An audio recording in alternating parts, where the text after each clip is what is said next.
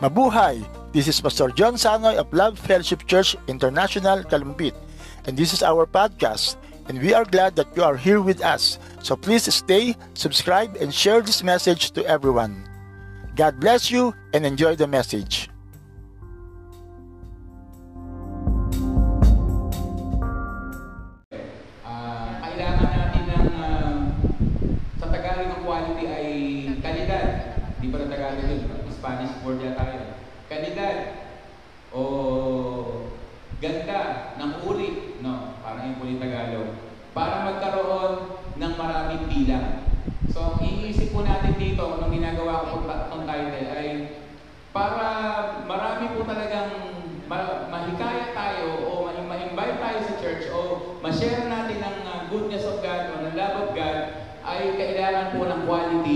Sa buhay ng bawat isa. Na kung minsan na sa tagal na pagkakilala natin sa Panginoon, nakakalimutan na natin itong quality. Na parang nagiging familiar na lang lahat ang nangyayari sa ating Christian life. Lalo na pag pumapasok na yung maraming mga katuruan, ngayon po maraming nagkalat na mga turo na kung saan ay ah, parang nadi-distort yung dati nating natutunan. Kaya sa umaga po ito, gusto kong balikan natin. Ito po yung mga bagay na narinig ko nung simula pa lang akong Kristiyano na sumusunod sa Panginoon nung una ko nakilala si Lord. Sabi ko nga, as- as sabi nga rin ng karamihan, napaka-importante na bumabalik tayo sa basic. Let's go back to basic ng ating Christian life. Amen? So kaya po napili ko po yan. And ang isa pang meaning, dalawang meaning yan, quality for quantity, para maraming uh, madala tayo sa Panginoon.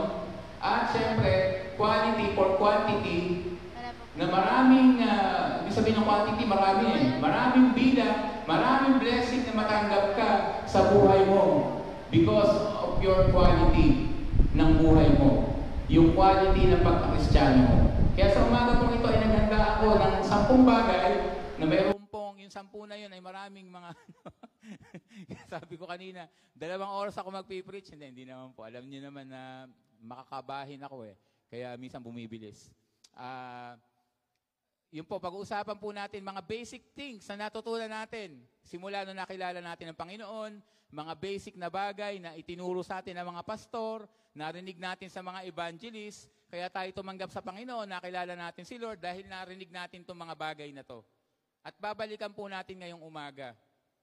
Ano po, at napakahalaga po sa, sa atin bilang mga Kristiyano na lalo na sa panahon ngayon, alam po natin na malapit na malapit na dumating ang Panginoon. Hindi po natin alam kung kailan siya babalik.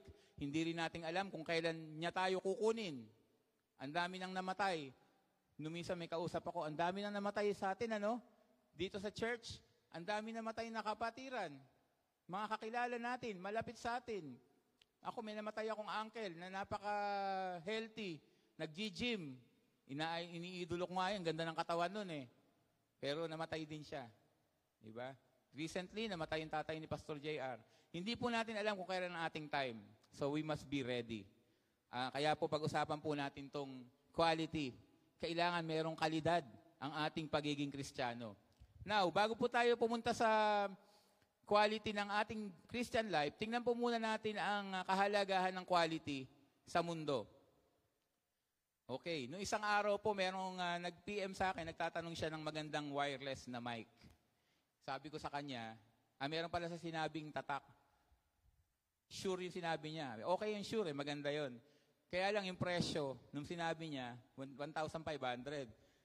Sabi ko sa kanya, pag bibili ka ng wireless, tandaan mo, dapat 10,000 pataas ang presyo. Ito pong hawak ko na to, ay- ang bili po natin dito ay 14,000.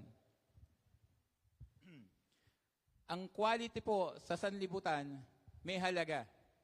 Alam po yan ng mga medyo mas nakakaangat ang buhay sa atin dito ngayon, di ba? Yung magagandang sasakyan, may halaga yan. Yung mga naka, ano dito, ah, Fortuner, ano pa isa? Ano yung sasakyan nyo, Brother Rolly? Montero, okay, yun ang counterpart ng, ng Fortuner eh. So yung mga sasakyan na yan, may kamahalan yan.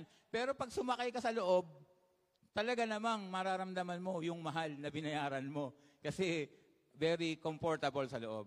Hindi mo nararamdaman ng kaldag, hindi ka kinakabahan na ititirik ka, di ba? Hindi ka tulad ng sasakyan ko. Ko, ang sasakyan ko po ngayon uli ay Kia Pride. Naalala ko yung isang pastor na naging guest natin dito, sabi niya, pag magpe-pray kayo kay Lord, wag kayo magpe-pray ng Kia Pride. Walang ka-pride-pride yun. Wala daw ka-pride-pride pag sumakay ka doon. Pero ina-enjoy ko naman yung sasakyan na yun. Although kahit na ngayon parang wala na siyang quality dahil matanda na siya. Okay? So, ang sinasabi ko po dito, ang mga bagay na may quality ay bin, pinagbubuhusan ng panahon at may halaga.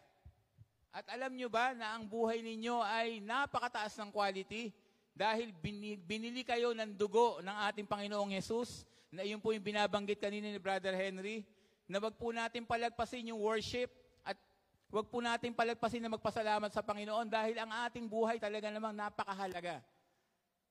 Amen. Dahil binili tayo ng mahal, walang kapantay, walang kasing halaga, yung dugo ng ating Panginoong Yesus. Hallelujah. At uh, may kikwento ko rin sa inyo na may, alam, niyo, alam ng lahat, nagpo-post kasi ako madalas, mahilig ako mag-bike, di ba? Biker ako eh. Marami na rin pupuntahan lugar, magagandang lugar. Salamat doon sa mga, may nag-provide pa dito ng ano ko, ng beam set, bib set, yung pang para pa nagbabike. Pero ang ikikwento ko sa inyo ay, meron kasi akong isang bisikleta na binili ko. At yun ang una kong ginagamit. Actually, bago lang yun. Mga 3 months ago ko lang binili. Binenta ko yung luma kong bike, bumili ako ng bago. Tapos habang ginagamit ko siya, okay, enjoy. Tapos may nagregalo sa akin ng bike na mas maganda at mas medyo may halaga. Hindi ko na ginagamit yung binili kong bike simula nang dumating yung bike na maganda. Kasi pag naka, nag, nagra-ride ako na ginagamit ko yung bago kong bike, iba yung feeling ko. Iba talaga na may halaga yung ginagamit mo. Masarap gamitin. Hallelujah. At sa buhay po natin, kaya importante po na magkaroon ng quality yung buhay natin. Oo, may quality ka na dahil binili ka ng dugo ng ating Panginoong Yesus, pero it's up to us na mas pataasin pa yung quality na yan. Alam nyo ba na dapat na maintain natin yung quality? Kasi posibleng binili ka ng dugo ng Panginoong Yesus, pero kung hindi mo i-maintain yung quality ng buhay ng isang Kristiyano, mababaliwala yung pagtubos ng ating Panginoong Yesus sa'yo. Hallelujah. Pag ikaw mismo ang lumalayo sa Panginoon, posible na hindi ka makarating sa langit. Ako naniniwala ako na kapag tayo ang tumalikod sa Panginoon, hindi tayo mapupunta sa langit. Ang, ma- ang pagmamahal ng Panginoon ay lagi nandyan. Mahal niya tayo, hindi niya tayo binibitawan. Pero pag ikaw ang lumalayo kay Lord, wala na siyang magagawa. Okay, kaya tuloy-tuloy na po tayo. Ang ating pong text ay more, Mark chapter 4. Ang liit pala nung sinulat ko. Mark chapter 4, 1 to 9. Uh, alam ng mga ano to, magagaling sa Bible. Na si Papu alam to. Ito isang uh, talinghaga. Okay, parable of the yung nag sower, yung nagtatanim. Sino po babasa sa Tagalog? Tagalog.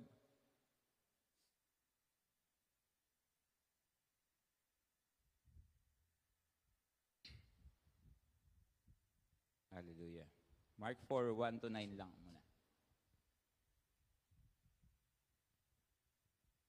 muna. Muling nagturo si Jesus sa tabi ng lawa. Ng Galilea, pinagkalipumpunan siya ng napakaraming tao, kaya't lumulan siya sa isang bangkang nasa tubig at doon na upo. Ang karamihan na may nasa dalampasigan, nasa gilid na ng tubig, at sila'y tinuruan niya ng maraming bagay sa pamamagitan ng talinhaga. Ganito ang sabi niya, Pakinggan ninyo ito. May isang magsasaka na lumabas upang maghasik. Sa kanyang paghahasik ay may binhing nalaglag sa daan. Dumating ang mga ibon at tinuka ang mga iyon. May mga binhi namang nalaglag sa kabatuhan. Agad sumibol ang mga iyon sapagkat manipis lamang ang lupa doon. Ngunit nang tumindi ang sikat ng araw, nalanta at natuyo ang mga binhing tumubo. Palibas ay walang gaanong ugat may binhi namang nalaglag sa dawagan. Lumago ang mga dawag at ininis ang mga binhing tumubo, kaya hindi nakapamunga. At may binhing nalaglag sa matabang lupa, at ito tumubo, lumago at nag-uhay na mainam. May uhay na tig-tatlumpu, tiga-anim na po at tig-sandaang ambutil. Sinabi pa ni Jesus, ang may pandinig ay makinig. Amen. So ito po ay ang talinghaga patungkol sa magsasaka. Ano po, na nagtanim. Naghahasik ng ano ng ah, buto. At mayroon pong apat na uri ng ng soil o ng lupa. So mayroon pong soil na hindi mataba, di ba? Mayroong soil na merong merong ah, buto na napunta dun sa soil na mayroong ah, tumutubong mga ano ay tinik. Ano, mga dawag, dawag ba yan? Dawagan ang tawag. Meron namang napunta dun sa medyo mabato, kaya hindi nagkaroon ng ugat. Okay? At meron naman napunta sa magandang lupa at tumubo at namunga. By the way, ah, nagkapasalamat ako sa cell group ko na nandito ngayon. Every Friday pa nagsa-cell group kami. Si Michael, si Obet, andyan din si Per. Sino pa ba yung kasama natin na nandito? At yung mga kasama namin sa bahay, si Bal, si Bobot, Manny. Ayan, good morning sa inyo lahat. Every Friday po, we have a cell group. Kung gusto nyo mag-join, sabihin nyo lang sa akin para makasama po kayo sa mga gwapo. Ang tawag po cell group namin ay gwapong cell group. dahil uh, mga pogi naman talaga dahil sa, sa ating Panginoon. Okay, so sabi po dito, there are four types of soils found in this parable. So ina nga po binanggit ko. One that flat, uh, flat out rejects Christianity. So yun po yung una na hindi tumubo, ano, may hinarangan agad ni Satanas. Kaya hindi po namunga agad yung, hindi tumubo yung buto. At meron naman dalawa, two that seem to be interested in Christianity but don't prove genuine. So ito po yung ah, interesado, natu- nat- masaya nung nakarinig ng salita ng Diyos, pero hindi naman genuine sa kanila. They are distracted by the cares of the world and disinterested ah, oh, tama, disinterested after hardship. Okay? Ah, na ano daw po, nadadivert yung kanilang atensyon dahil sa maraming alalahanin sa mundo. At dahil po sa mga paghihirap na dumadating sa kanilang buhay o mga persecution. So sila yung hindi lumalago. Okay? And one good soil that truly believes and bears fruit for Christ. Just like the fruitless seed that fell upon rocky and thorny ground, there are Christians who hear the word of God and attend church regularly who do not show the signs of being saved er- and are not genuinely converted. So, sabi po dito, posible pala na ang isang Kristiyano tumanggap sa Panginoon, umaaten sa church, pero hindi genuine. Kaya nga kanina, inumpisahan natin sa quality eh. Walang quality yung kanyang pagiging Kristiyano. Kaya po, kapag ka may mga nakita na hindi maganda, may- natitisod pa, ganon, tumitingin pa sa tao, o kapag may dumating na pagsubok sa buhay, hindi na makayanan, o mahina sa tukso. Yung dati niyang pagkatao na dapat bago na, sabi sa Biblia, ang isang nakipag-isa kay Kristo ay bago na nila lang, di ba? Eh, minumulto madalas siya sa buhay niya at natatalo siya ng multo na yon. At binabalikan niya yung dati niyang pagkatao. Okay, so ito po yung mga Christian na hindi, yung buto na tinanggap niya, yung salita ng Diyos na narinig niya, hindi tumubo sa kanyang buhay. Hallelujah. At ah, ang panalangin po natin, lahat po na nandito ngayon nakakarinig, tayo po yung mga Kristiyano na lumalago at namumunga. Amen. At kung sa mga pa, titingnan po natin ngayon, kung makikita nyo na parang nandoon kayo o nangyayari sa inyo yon, syempre, wala pa naman talagang perpekto, kaya nga tayo nakikinig ng salita ng Diyos para matuto eh, hindi ba? At lagi nga po namin sinasabi, ang mga nagpipreach at tumatayo dito, kami po yung unang tinuturuan ni Lord. Habang pinag-aaralan ko po ito ay humihingi ako ng tawad sa mga bagay na nakikita ko na nakikita ko pa sa aking sarili. Na parang meron pa. Ano, kaya ito po ang ating ah, purpose ngayong umaga na tayo po ay baguhin na patuloy ng ating Panginoon. Amen. So ito po, tingnan natin yung sampung bagay na hinanda po natin. Ten characteristics of a true Christian. Dito lang po tayo magdedwell. At makikita po natin tong, ang mga supporting verse po natin ay nasa 1 John. Yan. Sa 1 John po tayo kukuha ng mga verse. So, 10 characteristics of a, true, of, a true Christian. Titingnan po natin ngayon kung tayo ba ay totoong Kristiyano. Nasa atin ba to at nakikita ba natin sa ating buhay? Una, we know that we are Christian because we walk in the light. Okay, alam natin na tayo Kristiyano sapagkat tayo lumalakad sa liwanag. Basahin po natin 1 John 1, 4 to 7. Bilis, basa. Hindi ko kasi sinulat yung verse eh. Dali lang po. Sinusulat namin ito upang malubos ang ating kagalakan. Ito ang aming narinig sa kanyang anak at ipinahahayag namin sa inyo, ang Diyos ay ilaw at walang anumang kadiliman sa kanya. Kung sinasabi nating tayo kaisa niya, ngunit namumuhay naman sa kadiliman, nagsisinungaling tayo at hindi namumuhay sa katotohanan. Ngunit kung namumuhay tayo sa liwanag, kung paano siya nasa liwanag, tayo nagkakaisa at nililinis ng dugo ni Jesus na kanyang anak sa lahat ng ating kasalanan. Amen. If we say that we are in the light, we, we walk in the light. Kapag sinabing lumalakad tayo sa liwanag, lumalakad tayong kasama ang ating Panginoong Yesus. Dapat nakikita ang Panginoon sa buhay mo. Hallelujah. Nung, nung, nung ah, binabasa ko to, sabi ko, Lord, ito, ang hirap it- ituro nito eh. Ito yung mga bagay na parang, ano eh, yung ah, naririnig na namin dati, pero tuwing, tuwing maririnig eh, parang nasa, may, mayroon pa rin nakakanti sa amin eh. May nasasaktan pa rin. Yung kaya sa umaga pong ito ay bato-bato sa langit, tamaan, siya na nga. Ako po muna yung unang tinamaan, kaya wag po kayo mag-alala. Our style of life, sabi dito, is gradually conformed to what God has revealed to us about His nature and will. Dapat daw, unti-unti, ang buhay natin ay nagiging katulad ng nature ng ating Panginoon at ang kanyang kalooban. Dapat iyon yung nangyayari sa ating buhay. Now, ano ba yung nature ni Lord? Ano ba yung attributes of God? So marami siyang attributes, alam natin, nasa kanya ng lahat. Di ba? Pero isang attribute niya na kailangang makita sa atin is yung holiness. Okay? Sabi po sa 1 Peter 1.16, Be holy because I am holy. At ah, kanina, nung, sa, nung introduction ko, sabi ko sa inyo, marami ng turo ngayon na dumadating na parang ito medyo mababaliwala yung holiness eh. Kung titingnan natin, kung pag-aaralan natin yung mga turo na yon. Ah, kasi meron mga turo na sobrang grace, yung biyaya ni Lord, ay pagka talagang puro sobrang grace ang tinitingnan natin, ay parang lahat na lang ay pwede nating gawin. Kasi mabiyaya naman ng Panginoon. Patatawarin naman tayo. Totoo naman, papatawarin tayo ni Lord. Pero, paano naman yung mga word of God na nakikita natin na sinasabi ni Lord? Be holy. Sabi ni Lord, be holy, for I am holy. So ito po yung ibig sabihin na walking in the light. Lumalakad tayo sa liwanag ng ating Panginoon. Sabi po doon sa team natin, glow. Di ba? Glow by the power of the Holy Spirit. Dapat nagliliwanag yung buhay. Dapat ikaw yung tao na makita ka pa lang nung kapatid mo sa Panginoon, nagbibigay ka ng kasiyahin sa Kanya, nagbibigay ka ng kalakasan. Hallelujah. At ito po, madalas ko rin nababanggit, dapat hindi tayo yung uri ng tao o uri ng Kristiyano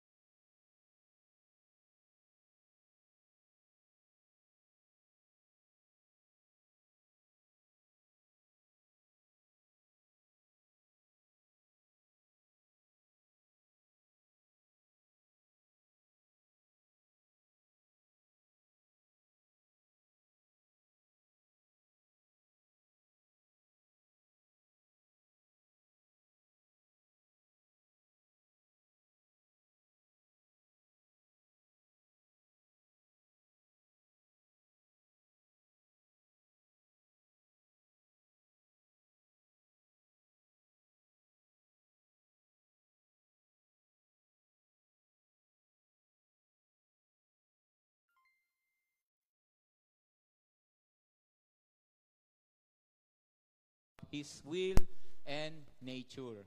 Number two, marami kasi bibilisan natin. We know that we are Christian because our lives are marked by sensitivity to sin, repentance, and confession. Basahin natin dun sa 1 John 1, 8 to 10. Nandiyan yung ano eh, ah, kapag ah, ikaw humingi ng tawad sa Panginoon, siya ay tapat at banal na ikaw ay patatawarin sa iyong mga kasalanan.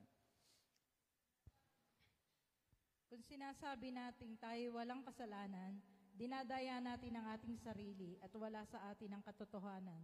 Kung ipinapahayag natin ang ating mga kasalanan, maaasahan nating ipatatawad sa atin ng Diyos sa mga ito at lilinisin tayo sa lahat ng ating kasamaan sapagkat siya ay matuwid. Hallelujah. So we are sensitive to sin. Na hindi tayo yung tao na o anak ng Diyos na kapag nakagawa ng kasalanan parang okay lang, baliwala lang. Sino dito hindi na nagkakasala? Ano sinabi dun sa verse? Pag sinabi mo na ikaw ay nagsisinungaling, di ba? Pag sinabi mo hindi ka na nagkakasala, pag sinabi mo wala kang kasalanan, lahat po tayo ay prone, okay? Prone. Pero hindi natin gusto yung sin. We are just prone to commit sin. Ibig sabihin, pag prone, pwede mo iwasan. Di ba? Prone ka lang eh. Pag, pag nakakita kayo ng uh, sign na accident prone area. So yung pagdating nakita nyo yung sign na yun, mag-iingat ka doon sa lugar na yun. Ano? Kaya iniingatan po natin yan kasi sensitive tayo at ayaw na ayaw natin nagkakasala. Nalulungkot tayo. Okay, examine natin mga sarili natin ngayon. Tayo ba'y nalulungkot pag nagkakamali tayo? Pag nagkukulang tayo sa ating Panginoon? Kung nalulungkot ka at nararamdaman mo yan, then it is good. Ibig sabihin, kristyano ka at nasa, nasa puso mo si Kristo. Pero kapag ikaw ay nag enjoy sa sin, at parang hindi ka na, parang ano ka na, may kalyo ka na sa kasalanan, hindi mo na nararamdaman, eh medyo questionable na yung Christian life mo. Alam po natin lahat na ang makasalanan hindi makakapasok sa langit. Hallelujah. Kahit ano pa sabihin na ibang turo, ito po ang katotohanan. Ang kasalanan hindi makakapasok sa langit. Kaya pag may kasalanan tayo, hindi tayo makakapasok sa langit. Salamat na lang sa ating Panginoong Yesus. Na katulad nung uh, kinakanta natin kanina, na binili tayo ng ating Panginoon. Di ba? Hallelujah. Pero kailangan maging sensitibo tayo sa kasalanan at lagi tayong humihingi ng tawad at nagpapalinis sa ating Panginoon. Ayun nga, repentance and confession. Which, from number two, pupunta tayo sa three, may kaugnayan din doon. Number three, we know that we are Christian because we keep God's commands. Alam natin na tayo Kristiyano sapagkat nasa puso natin ang mga pinapagawa ng Panginoon o ang kanyang mga utos. 1 John 2, 3 to 4. Nakatitiyak tayong nakikilala, nakikilala natin ang Diyos kung sinusunod natin ang kanyang mga utos. Ang nagsasabing nakikilala ko siya, ngunit sumusuway naman sa kanyang mga utos, ay sinungaling at wala sa kanya ang katotohanan. Amen. Kaya nga po kailangan maging holy talaga eh, no? Pero ito talaga yung struggle natin lahat eh, sa araw-araw ng ating buhay. Na gusto natin talaga ma-please lagi si Lord. Hallelujah. We desire to know God's will, strive to obey it, and mourn our disobedience. Disobedience. Kapag daw may mga bagay tayong nagagawa na hindi kalooban ng Panginoon, nalulungkot tayo. Mourn. Naiiyak ka pa kapag nakagawa ka ng mali sa harapan ng ating Panginoon. Hallelujah. So, sa umagang ito, examine natin mabuti ang ating sarili kung napipil ba natin tong mga naririnig natin na to. Nararamdaman ba natin to sa ating Christian life? O nasasanay na lang kayo na pupunta kayo sa church every Sunday. Aaten kayo ng mga gawain. Pero parang hindi na natin nakikita itong mga bagay na to sa ating sarili.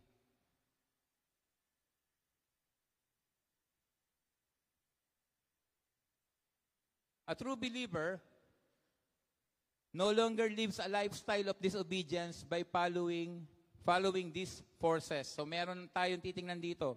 Ephesians 2 chap, uh, Ephesians chapter 2 verses 2 to 3.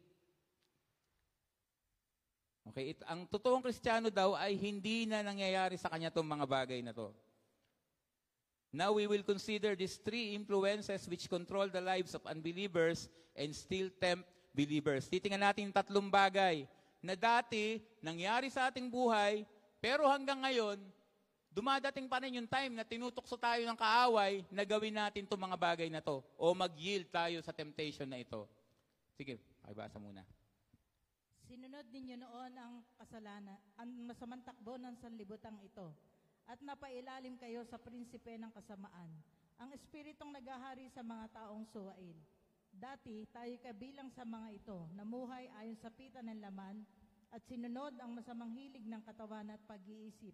Kahit sa ating likas na kalagayan, kabilang tayo sa mga taong kinapupuotan ng Diyos.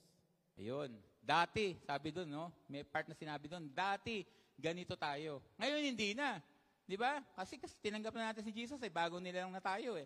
Pero sabi nga, paminsan-minsan, ano eh, actually, hindi pala paminsan-minsan, ito palagi yung ginagamit ng kaaway para malayo tayo sa ating Panginoon. So, tatlong bagay lang po. Una, before Christ, believers followed the ways of the world. Sabi dun sa binasa. Dati daw, sinusunod natin yung ways of the world o yung paraan ng mundo. Ano ba yung okay sa mundo? Ganon tayo dati eh. Okay lang naman sa atin kahit hindi tayo magpunta sa church pag linggo. Pero bakit nung naging Christian tayo? Nandun na yung desire natin to go to church every Sunday. Di ba? Di ba kayo nagtataka na bakit kahit na pinagbabawal eh, talagang nagpipumili tayong pumunta sa church eh. Lalo na ngayon. Di ba? Si Paul po nagsabi niyan. Paul says, world. He is not referring to the physical world. So hindi naman po tong mundo na to na ah, ang mundo talaga creation ni God yan, eh, maganda ang mundo. But to the social value system in the world. Social value system. Ano ba yung mundo? The world is a system of thoughts and beliefs that contradict God and His Word. Ang mundo po, pag sinabing secular world, pag sinabing ah, ways of the world, ito po yung kumokontra sa gusto ng Panginoon o sa kalooban niya. Okay, example. Sa klase, ang way of the world, okay lang magkopyahan. Si mga estudyante dito, o ngayon, kaya lang ngayon, wala nang ano eh.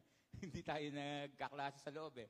Pero naranasan ko yan, high school days, talagang ano, pasa-pasa ng kodigo. Way of the world, okay lang yun. Parang wala lang, di ba?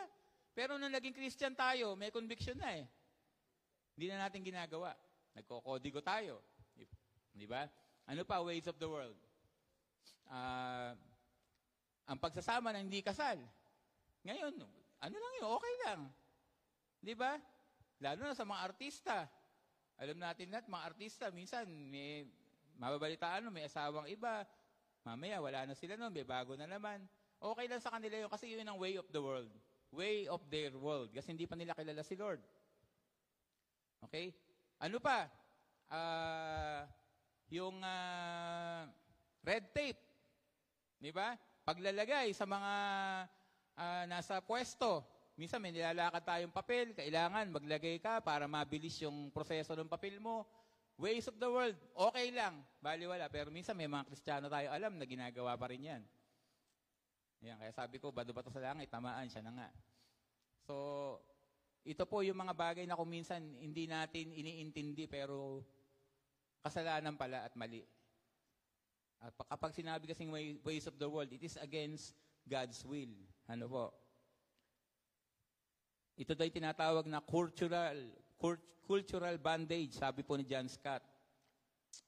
Ah, it, it includes people people's view of success. Yan.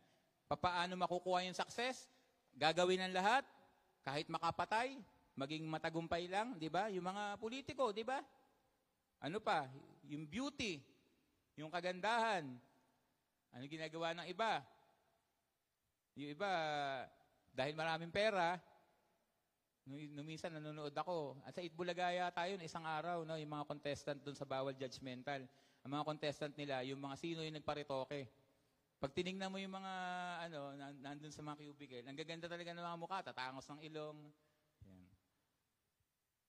Oh, ah, isa, yan sa mga ways of the world. Family, riches, okay, kayamanan, ah, gagawin ng lahat, yumaman lang, kahit mandaya, yumaman lang, kahit magnakaw o, o magbenta ng kung ano-ano, drugs, di ba?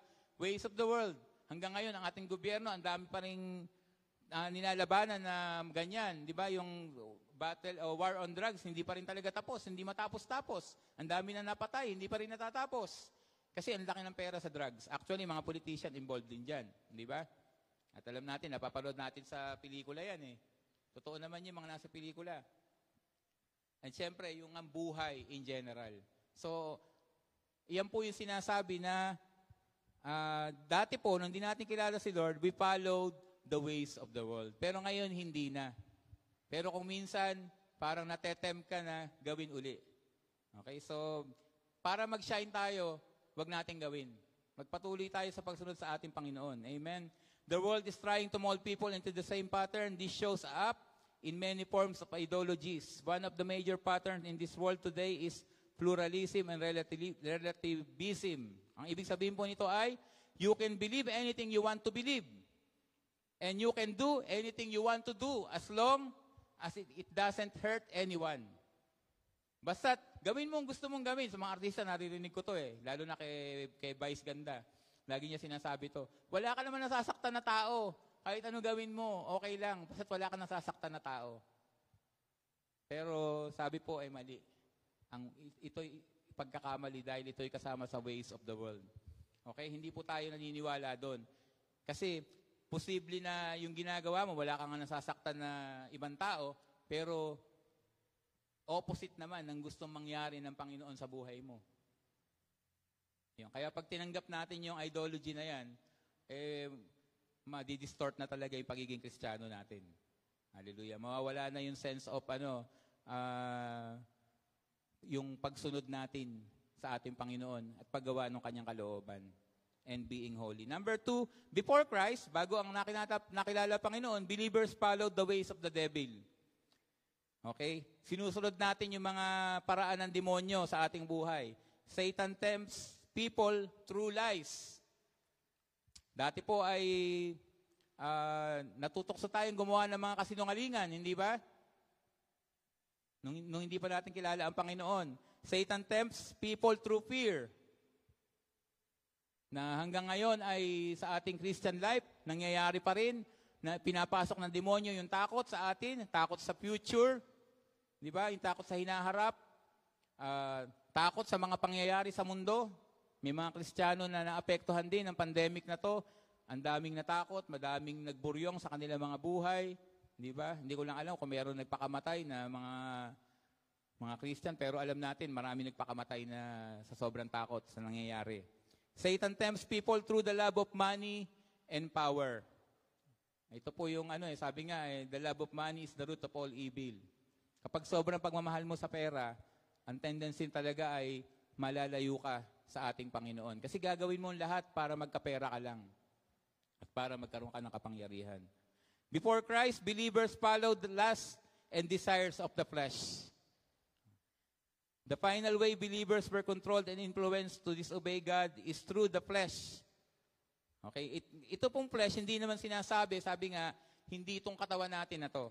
Okay, sabi nga ay, the body itself is neutral. Yung katawan daw natin, hindi masama talaga to. Kasi yung katawan natin, neutral yan eh. Pwede siyang gumawa ng masama, pwedeng gumawa ng mabuti. Okay? Sabi nga doon sa kanta ni BJ, Tuesday, di ba? We have the capacity to choose kung ano yung gagawin natin, kung tama ba o mali. So yung body natin hindi ito masama. Ang problema lang, the body itself, uh, uh, however, within our body, we have a fallen nature passed on from Adam. So ito yung namana natin na sin. Kaya nga ang tao ay talagang prone to sin eh. Kasi nakamana tayo ng kasalanan na, na ginawa ni Adan. Ano, ni Eva at Adan, actually. Okay? We lust for sex, sabi dito, outside of marriage. For wealth and power, for excessive food, masama din to, di ba? Yung sobrang kain daw, saka yung sobrang pagtulog. Kasalanan pala yun. Kasi di ba, gluttony nga sa Bible, seven deadly sin. Ay, yung pagtulog, ay ibig sabihin yung sobrang pagtulog, yung katamaran. Yung puro tulog lang ginagawa mo, wala kang ginagawa. Okay, so masama po yun. However, if we are now following Christ, we no longer controlled, we are no longer controlled by these desires because the power and control of the flesh was broken by Christ. Amen. So wala na yan dahil tinanggap na natin ang ating Panginoong Yesus. Hallelujah. Ang trabaho na lang po natin ay yung pagpili nga. Yung gagawin mo ba? Andyan talaga yung tukso. Araw-araw nandyan ang tukso eh. Ang trabaho nating mga Kristiyano ay yung pagpili kung gagawa ka ng mabuti o susunod ka sa ating Panginoon. Kaya kailangan palakasin mo spiritual life mo. Hallelujah. Ah, Hanggat maaari, makinig kayo ng ah, sermon ng mga anak ng mga lingkod ng Diyos, mga nagtuturo. Hanggat maaari, pag may gawain, daluhan ninyo, manalangin kayo, magbasa ng Bible kasi yun ang kailangan natin para lumakas yung ating Christian life. Dapat na-overpower natin yung lust of the flesh. Okay? Yung gustong ga- yung gusto nating gawin na parang masarap pero mali sa at harap ng ating Panginoon. Okay, number four. Oh, talaga yata matagal to. We know that we are Christian because we walk as Christ walk. Okay. Alam natin daw na tayo ay Kristiyano kasi lumalakad tayo kung paano lumalakad ang ating o kung paano lumakad ang ating Panginoong Yesus nung siya ay nandito pa. We desire to imitate Christ and grow in conformity, conformity to be like you, to be like Him. Okay, maraming beses narinig sa mga pastor yan, tinuturo sa atin. Nung bago-bago pa lang ako, naririnig ko to eh. We must be like Jesus. So tingnan natin, ano ba yung buhay at character ni Jesus na nandito siya? Nilagay ko ba dyan yun? Ayun. Una, compassionate. Ang ating Panginoong Yesus ay mahabagin. Hallelujah. Kayo po ba'y mahabagin?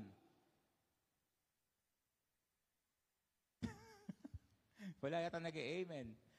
Tatakot ba kayo mag-amen dahil hindi kayo mahabagin? so makikita natin yung sa Matthew 9.36 na, na ang ating Panginoong Yesus ay napuno ng habag na nakita niya yung mga taong nangangailangan. Ano po? Ang ating Panginoon ay servant. Siya ay lingkod. Ibig sabihin, ah, hindi siya pumunta rito. Sabi nga, hindi siya naparito para paglingkuran. Naparito siya upang maglingkod. Now, tanong sa bawat isa, are we a servant? Make me a servant, humble and meek. Sabi sa Bible ay, if you want to be great in God's kingdom, learn to be servant of all. Hallelujah. Kaya nga po, ano, ini-encourage natin yung bawat isa na magpagamit sa Panginoon. Sa pamamagitan po kasi ng paglilingkod sa ating Panginoon, napapakita po natin yung pagiging servant natin. Hallelujah. Yung mga nagtuturo po sa cell group, yung mga nag, nagli-lead na po ng cell group, pagpapakita po ng paglilingkod yun sa Panginoon at paglilingkod din po ninyo sa inyong mga kapatid sa pananampalataya. Kasi binibigay po natin yung time natin sa kanila eh. Ano kaya nga ang yung mga umaaten sa cell group, sabi ko, hindi mananatili na umaaten lang kayo. Dapat dumating din yung time na kayo din nagtuturo. Salamat doon sa iba na umaaten ng cell group tapos sila nagtuturo na rin. Kasi it is, ito nga, ito nga po yung paraan para mapakita natin yung pagiging servant natin. Pangatlo, characteristic of Jesus Christ to ha, loving. Na dapat meron tayo. Okay? Loving. Ang ating Panginoon ay maibigin. Oh, he is full of love. May tumatawag sa akin. Hallelujah. Baka may delivery ako from Shopee. Nagpa-deliver ako ng bagong sasakyan eh. Loving. So, puno dapat tayo ng pagmamahal. Ang ating Panginoon, hindi namimili kung sino yung mamahalin niya. Ano, kahit na merong hindi kaibig-ibig, minamahal niya. Yung mga, isang example dyan, yung mga ano niya, yung mga apostle, di ba? Ay, yung mga disciple niya. Iba-iba ng karakter to, di ba? Pero, dali nga po. Sasagot ko lang. Pakisagot nga.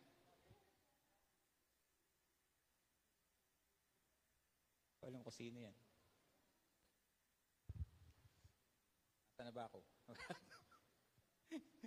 Nawala tuloy ako. Ah, yun, in- ang ating Panginoon, maraming ah, ugaling ah, kasamahan siya, yung mga disciples niya. Pero napagtiisan niya yung mga ano na yon. Lahat na yon mahal niya. Kahit nga si Judas eh, alam niyang ipagkakanulo siya, hindi ba? Pero hindi siya nagpakita ng hindi magandang pag-uugali kay Judas. Pwede niyang tanggalin yon. Totoo si, pwede niyang tanggalin doon sa grupo kasi alam niya ipagkakanulo siya. Kaya lang, hindi mangyayaring kalooban ng Panginoon. Eh. Ayun. At saka nga, kasi ang ating Panginoong Yesus ay hindi po tumitingin sa karakter ng tao. Basta mahal niya tayo. Di ba? Kaya nga, dapat din tayo magmahal. Kasi, di ba? Sabi nga, we love because He first loved us. Ang Panginoon ang unang nagmahal sa atin eh. Kaya dapat maging mapagmahal din tayo. Kaya kung nakikita nyo minsan sa lubong ang kilay ko, mahalin nyo pa rin ako. Kung parang medyo masungit.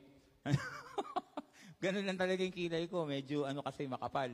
Pagka, okay. Forgiving. Ang ating Panginoong Yesus ay mapagpatawad. Hallelujah. So we must be forgiving also. Sabi sa Biblia, di ba?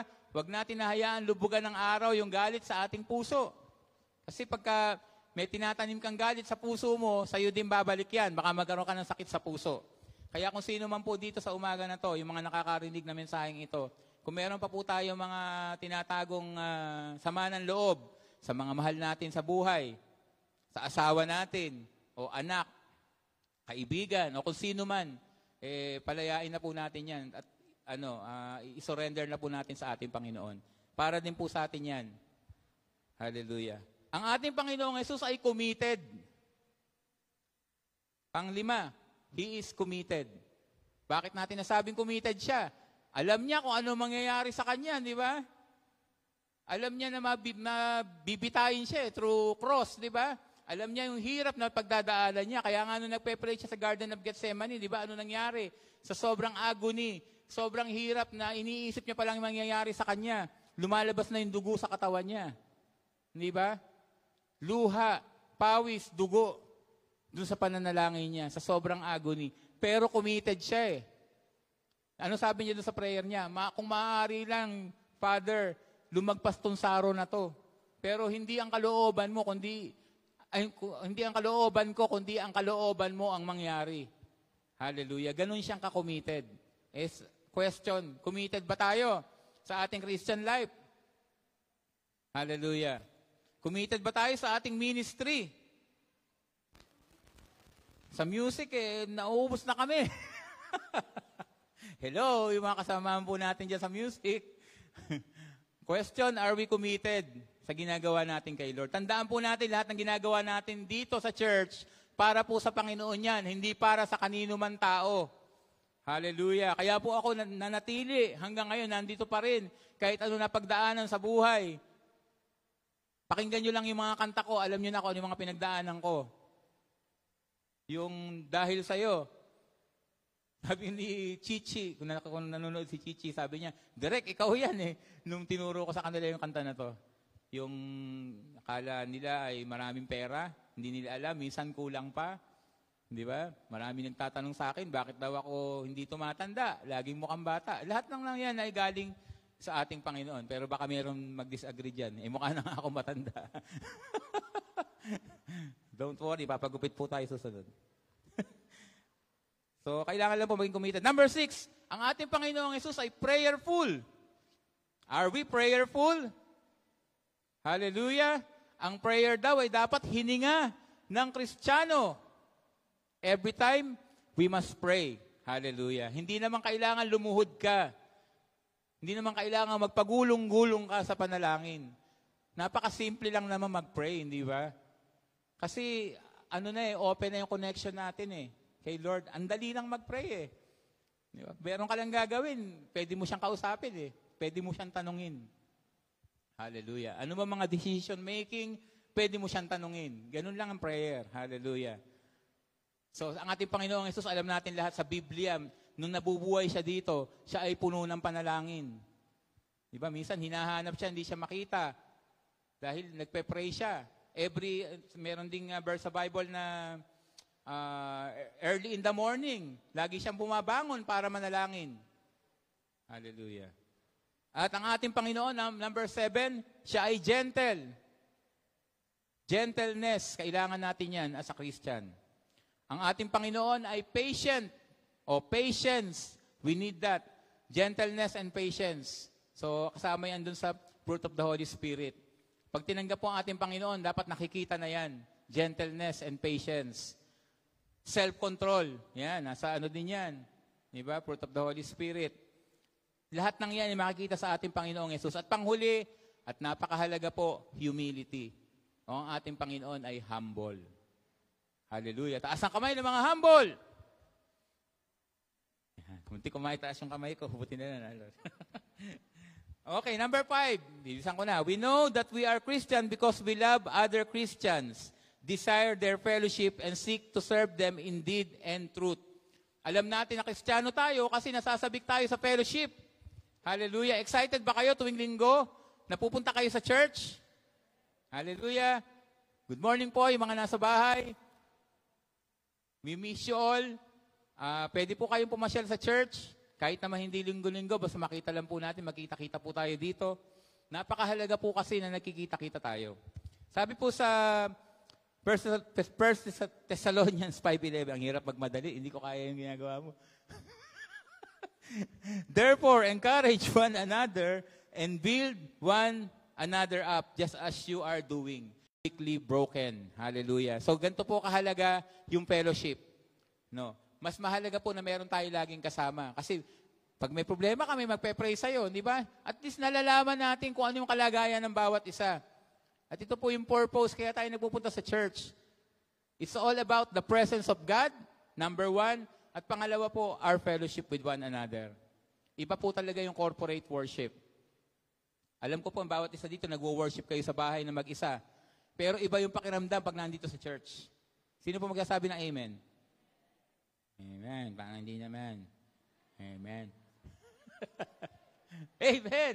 Hallelujah. Kanina po, sorry po ah, pero napansin ko kanina parang yung praise and worship natin, parang makaraos na lang tayo matapos yung worship. Ewan ko kung ako lang nakakaramdam nun. O dahil masyado ako naapektuhan doon sa nangyayari doon. Nagpapakanta kasi ako sa inyo, sila sa inyo sa akin. Distorted na yung tunog. Hindi ako makapag-concentrate doon sa ginagawa ko. Okay, so ang pagdating po sa worship, bigay po natin 100% kay God. Hallelujah. Napansin niyo po yung isang song, yung pong line na po natin, pinag-isipan ko talaga yan. Yung sold out, medyo mahirap kantahin, pero yung mensahe nun, ang ganda nun. Di ba? Sabi doon, life's too short to waste. I don't want to live it out halfway. Hindi pwedeng halfway lang o hindi 100%, 50% lang ang binibigay mo. To compromise what Jesus did for me. Ano ba ginawa ni Lord sa'yo? 100%. Walang reservation si Lord. Di ba? Niligtas niya tayo. At ngayon pinagpapala at iniingatan. Sabi pa doon, my debt, yung uh, utang, my debt been paid, been paid in full. Bayad na yung utang natin. Dapat mapupunta tayo sa impyerno, pero mapupunta tayo sa langit dahil binayaran na ating Panginoong Yesus. And I won't hide just how I feel. Kaya lang kanina, we are hiding what we are feeling.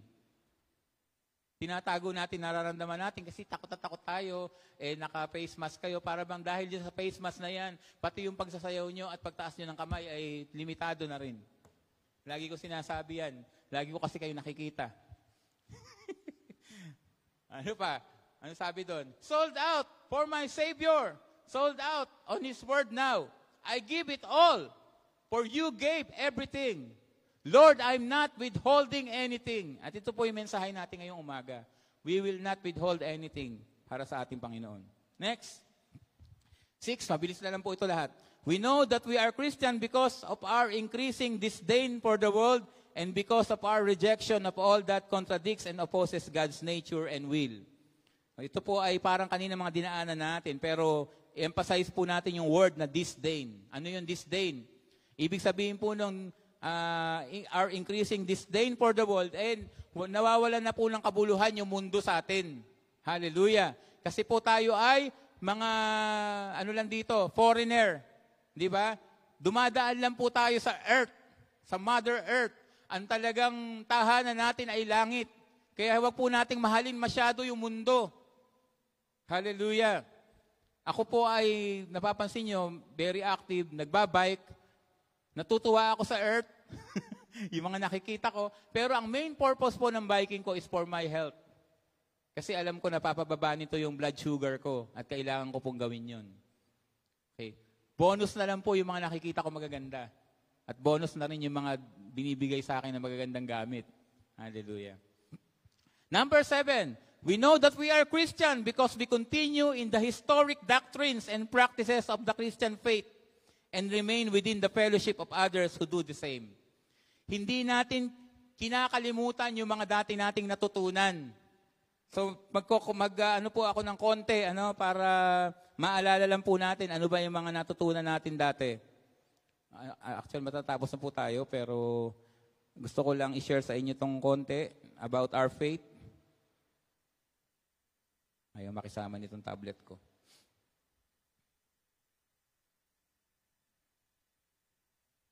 Okay. Ito po, yung mga, mga ilang katotohanan na natutunan natin noon na ito po hanggang ngayon pinangahawakan natin. At wag natin papayagan na ma-distort ito ng iba't ibang turo. Ano po? Wag po kayong makikinig kung kani-kanino lang. Eh medyo suriin nyo po. Maging mapanuri po kayo sa mga pinapakinggan nyo. Ito po, mga pinaniniwalaan natin. The Bible is inspired by God. Okay? Naniniwala tayo sa Biblia. Infallible, authoritative, rule of faith, and conduct. Ito po yung ating uh, Kumbaga, rules and regulation nandito sa Biblia. Ito po'y sinusunod natin. Kaya ang tawag sa atin ay fundamentalist.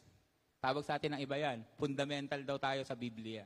Okay, pangalawa, there is only one true God who exists as Trinity. Naniniwala tayo sa one God, but Trinity. Tatlo yung function, di ba? Father, God the Father, God the Son, God the Holy Spirit. Okay, minsan marami kasing turong dumadating na nababago na yung mga yan. Jesus Christ is the Son of God, and as the second person of the Trinity. Hallelujah. Kaya, yung po mga basic teaching na yan, wag po natin pabayaan na mawala sa ating Christian life yan. Hallelujah. I-research na lang po nyo. At maganda siguro mag-ano tayo dito ng statement of faith natin. Ito po yung statement of faith natin mga Kristiyano. Okay? Kabilang po dyan yung ano, uh, salvation is received through repentance. So ang salvation po ay hindi na kukuha sa mabubuting gawa. Pinaniniwalaan natin yan. Uh, ang salvation ay faith through Jesus Christ. Ano? At siyempre yung paghingi ng tawad sa mga kasalanan natin. Doon natin makukuha yung salvation. Hindi sa religion. Okay po. Medyo mahaba po ito marami pero hindi ko nababasahin yung iba. In example ko lang para may idea po kayo. Okay, at doon na po tayo sa number... Anong number na tayo kung nakakasunod kayo? Naiinip na po ba kayo? Sasawa na po ba kayo sa pagmumukha ko dito? Number eight. We know that we are Christian because we profess, we profess Christ to be God and hold Him in the highest esteem. Siyempre, ang ating Panginoong Yesus, wala nang iba. Ano? Siyang ating Savior and He is the Son of God. Okay, alam na po natin lahat yan. Huwag po nating uh, kakalimutan yan being a Christian. Number nine, we know that we are Christian because we have overcome the world. Sumigaw po ng amen yung mga overcomers. Amen! Hallelujah. Pwede po ba ilakas natin kahit may face mask? Hallelujah na lang. One, two, three. Yon. Pwede naman eh. Di ba? So we are overcomer. It's because of Jesus Christ. Although we are often hard-pressed and weary, we press on in faith. No? Kahit na dumadaan tayo sa maraming pagsubok, napapatunayan natin na tayo ay Kristiyano at kasama natin ang ating Panginoong Yesus dahil hanggang ngayon, nandito pa rin tayo at nagpapatuloy. Hindi ba? Nabanggit ko nga, ako marami ng pinagdaanan sa buhay. Maraming mga pagsubok, maraming dapat katisuran. Hindi ko na maikikwento sa inyong lahat. Maraming beses gusto kong iwanan tong church. Hindi lang po nung nag-abroad ako, meron pang issue noon pa na gusto ko iwanan ng church, na ikwento ko na sa iba yan. Tumugtog ako sa ibang church sa San Juan, sa Manila. Pero iniisip ko yung church sa Kalumpit. Natanggap na ako, ang laki ng church. Malaki allowance, kasi narinig ko yun sa ano eh. Alam niyo hotline sa FEBC? Narinig ko yun, kailangan ng bahista. Bahista pa ako nun. Nag-apply ako doon. Uh, pero nung nandun ako tumutugtog, ang naaalala ko yung church. Kasi meron akong pinagdadaanan nun, kaya gusto ko iwanan ng church. Hindi lang dahil dun sa kikita ko doon sa pupuntahan ko. Meron akong problema nun, hindi ko nakikwento sa inyo. Marami tayong mga naging pagsubok po, ano. Pero hanggang ngayon, nandito pa rin tayo, salamat sa Panginoon, nandito ka pa rin, kapatid, yung mga nasa telebisyon na nanonood, no, sa cellphone ninyo, salamat nagpapatuloy kayo sa ating Panginoon. At dahil dyan, masasabi natin that we are a Christian. Kasi ang isang Kristiyano ay may Kristo sa puso at laging mananagumpay. Sapagkat ang ating Panginoong Yesus ay mananagumpay. Last, panghuli po, pangsampo. We know that we are Christian because we believe the things that God has revealed concerning His Son, Jesus Christ. We have eternal life in Him alone. Sino po naniniwala dito na pupunta tayo sa langit? Hallelujah! Yan po sinasabi ng Biblia at yan po yung ating blessed hope. Kaya po tayo nagpupumilit na sumunod sa kalooban ng Panginoon. Kung minsan gusto mo lang magalit, gusto mo lang manuntok, gusto mo nang lumabas yung dati mong pagkatao, pero nagtitiis ka pa rin kasi inaasahan mo na pagdating ng ating Panginoong Yesus sa kanyang second coming, makakasama ka sa langit. Hallelujah. At iyon po yung tinitingnan po natin.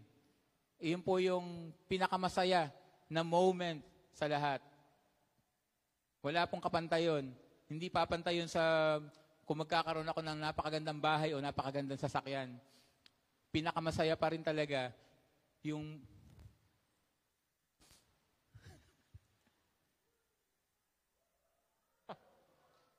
Bigla ako naiyak.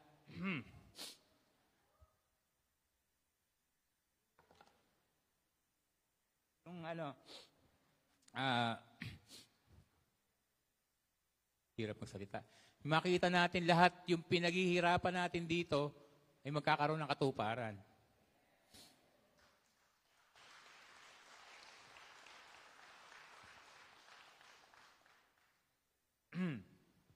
Ah, tayo po kasi ay tumanda na sa church. Dito na po ako nagkapamilya. Natawa yung iba dyan. Ano. Marami po kami dito na tumanda na sa church.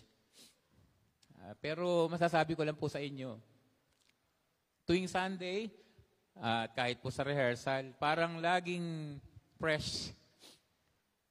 Laging bago yung araw.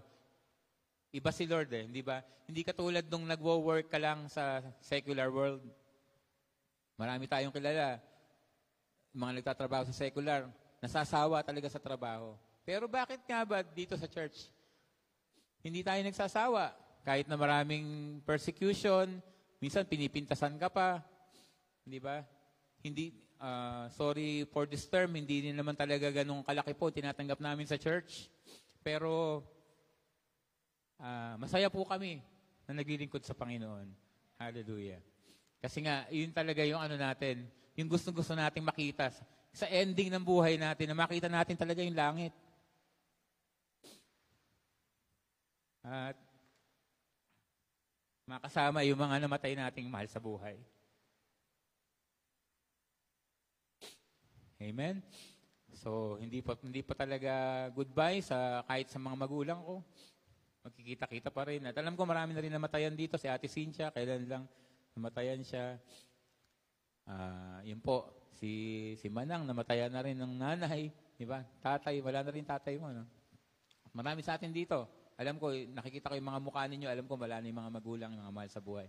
Pero ang ano po, ang assurance po natin, kapag namatay sila na tinanggap nila si Lord, na Christian sila, ang assurance natin, makikita natin sila sa langit. Si Nanay Leng, ano, si Tatay, di ba? Makikita-kita po tayo sa langit. At yun po yung ano, the best moment. Ah, kaya po, lahat po ng pinag-aralan po natin ngayong umaga, nawa po ay magbigay ng kalakasan sa bawat isa at ma-check po natin yung ating sarili. And we can say 100% that we are a Christian dahil nakikita po natin yun sa ating buhay. Amen po. Hallelujah. Purihin po Panginoon. Pagpalain po kayo ng ating Panginoon. Thank you, Lord. At tinatawagan po natin si Pastor.